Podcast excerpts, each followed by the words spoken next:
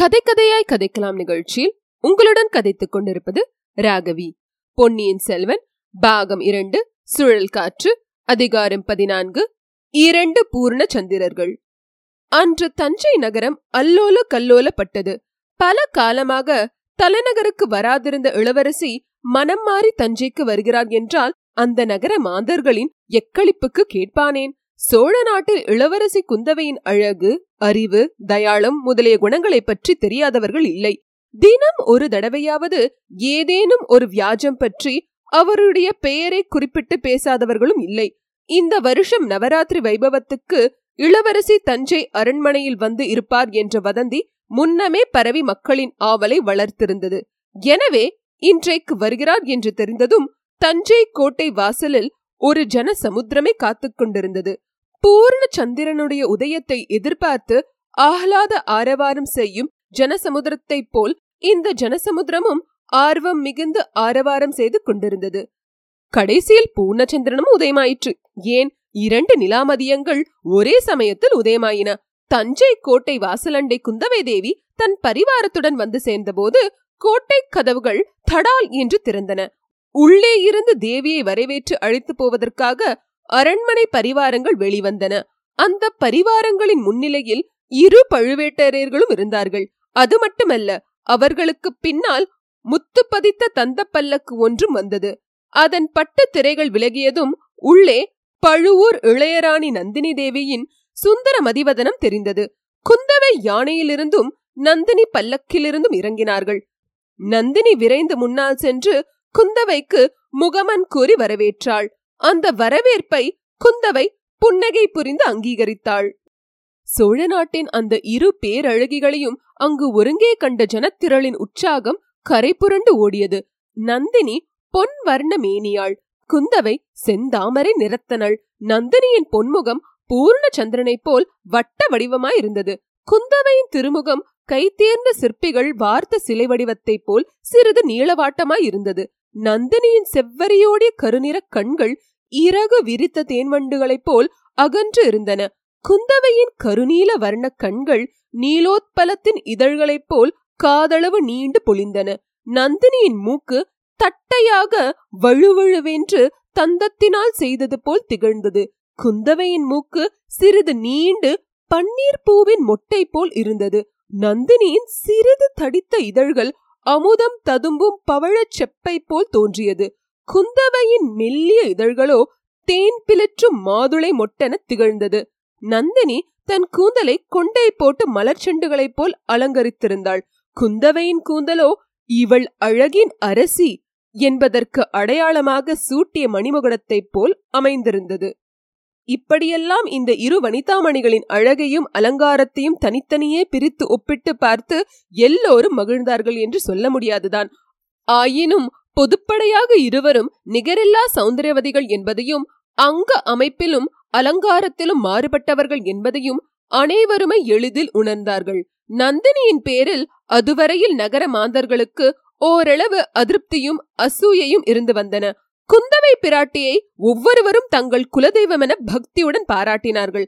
ஆனால் இப்போது பழுவூர் இளையராணி கோட்டை வாசலுக்கு வந்து இளைய பிராட்டியை வரவேற்றது மக்களுக்கு மிகுந்த குதூகலத்தை விளைவித்தது. மக்கள் இவ்விதம் மகிழ்ச்சியில் ஆழ்ந்திருக்கையில் நந்தினிக்கும் குந்தவைக்கும் நடந்த சம்பாஷணை மின்னலை மின்னல் வெட்டும் தோரணையில் அமைந்தது. தேவி வருக வருக. எங்களை அடியோடு மறந்துவிட்டீர்களோ என்று நினைத்தோம். இளைய பிராட்டியின் கருணை எல்லையற்றது என்பதை இன்று அறிந்தோம் என்றாள் நந்தினி. அது எப்படி ராணி? தூரத்தில் இருந்தால் மறைந்து விட்டதாக அர்த்தமா? நீங்கள் பழையாறைக்கு வராதபடியால் என்னை மறந்து விட்டதாக வைத்துக் கொள்ளலாமா? என்றாள் குந்தவை. தேன் மலரை நோக்கி வண்டுகள் தாமே வரும். அழிப்பு வேண்டியதில்லை. அழகிய பழையாருக்கு யாரும் வருவார்கள். இந்த அவலட்சணமான தஞ்சை கோட்டைக்கு தாங்கள் வந்தது தங்கள் கருணையின் பெருமையல்லவா? அது எப்படி அப்படி சொல்லிவிட்டீர்கள்? தஞ்சை பொறியை அவலட்சண நகரம் என்று சொல்லலாமா? இங்கே சௌந்தரியத்தையே சிறைப்பிடித்து வைத்திருக்கும் போது என்றாள் இளைய பிராட்டி. நானும் அப்படித்தான் கேள்வியுற்றேன். சக்கரவர்த்தியை இங்கே சிறைப்பிடித்து வைத்திருக்கிறார்கள் என்று. இனிமேல் கவலையில்லை அவரை விடுவித்து செல்லத்தான் தாங்கள் வந்துவிட்டீர்கள் அல்லவா? என்று நந்தினி கூறியபோது அவளுடைய கண்களில் மின்வெட்டு தோன்றி மறைந்தது. அழகாய் இருக்கிறது சுந்தர சோழ சக்கரவர்த்தியை சிறை வைக்க இந்திராதி தேவர்களாலும் முடியாது. சிறிய மனிதர்களால் எப்படி முடியும்? நான் அதை பற்றி சொல்லவில்லை. சௌந்தரிய தேவியான நந்தினி தேவியை பற்றி சொன்னேன். நன்றாக சொல்லுங்கள் தேவி. அவர் காதுபட இதை சொல்லுங்கள். என்னை சிறையில் வைத்திருப்பது போலத்தான் பழுவூர் அரசர் வைத்திருக்கிறார். தாங்கள் கொஞ்சம் சிபாரிசு செய்து என் சிபாரிசு என்னத்துக்கு ஆகும்? தங்களை வைத்திருப்பது சாதாரண சிறையல்லவே காதல் என்னும் சிறையல்லவா அதிலும் ஆம் தேவி அதிலும் கிழவருடைய காதல் சிறையாயிருந்து விட்டால் விமோச்சனமே இல்லை. ஏதோ பாதாள சிறை என்கிறார்களே அதில் அடைக்கப்பட்டவர்களாவது வெளிவரக்கூடும்.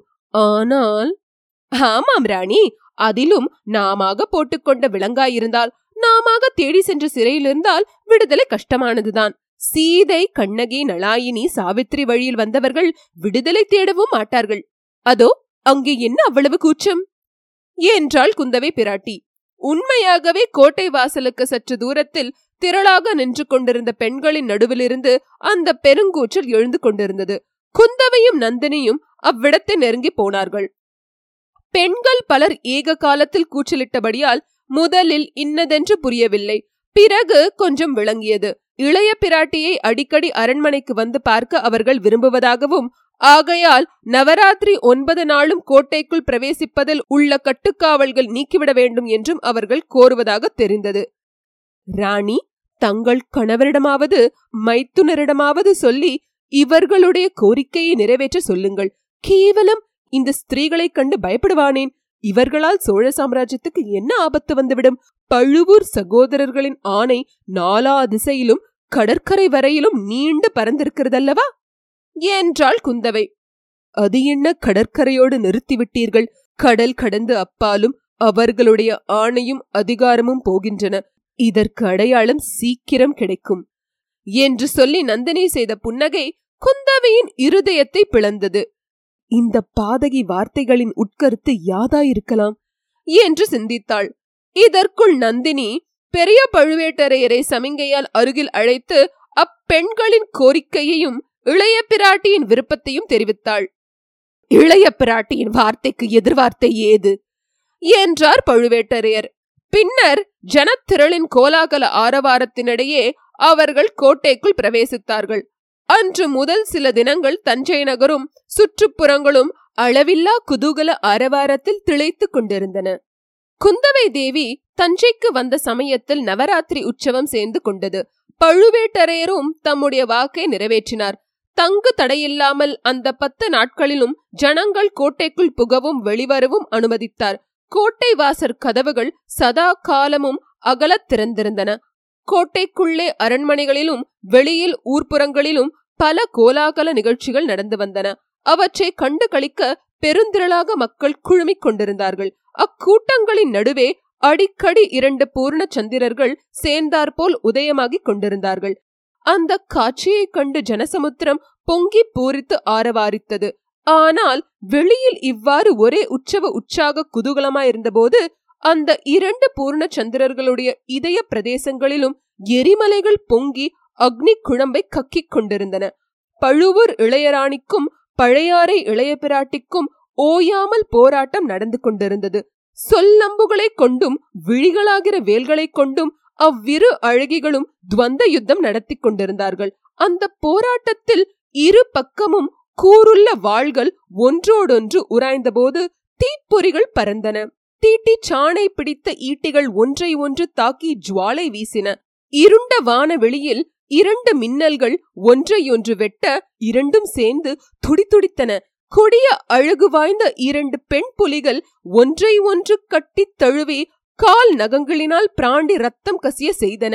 பயங்கர சௌந்தரியம் பொருத்திய இரண்டு நாக சர்ப்பங்கள் படம் எடுத்து ஆடி அவற்றின் கூறிய மெல்லிய சிவந்த நாக்குகளை நீட்டி ஒன்றை ஒன்று விழுங்கிவிட பார்த்தன.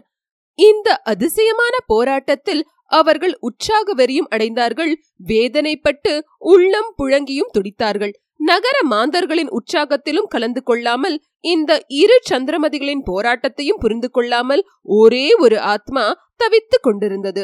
கொடும்பாளூர் இளவரசி வானத்திற்கு இப்போதெல்லாம் இளைய பிராட்டியுடன் பேசுவதற்கே அவகாசம் கிடைக்கவில்லை. அக்காளுடன் கூட்டம் கூட்டமாக போனாலே தவிர வெளியில் நடப்பது ஒன்றிலும் அவள் மனம் ஈடுபடவில்லை. தனக்குள்ளே ஒரு தனிமை உலகை சிருஷ்டித்துக் கொண்டு அதிலேயே சஞ்சரித்து வந்தாள். இத்துடன் அதிகாரம் பதினான்கு முற்றிற்று. W W W dot K two கதைக்கலாம் டாட் காம் என்ற இணையதளத்தின் முகவரியை இந்த பாட்காஸ்ட் டிஸ்கிரிப்ஷன் பாக்ஸ்ல நாங்க போட்டிருக்கோம். உங்களுடைய மேலான கருத்துக்களை இணையதளத்தின் ஃபீட்பேக் செக்ஷனில் பதிவிடும்படி கேட்டுக்கொள்கிறோம்.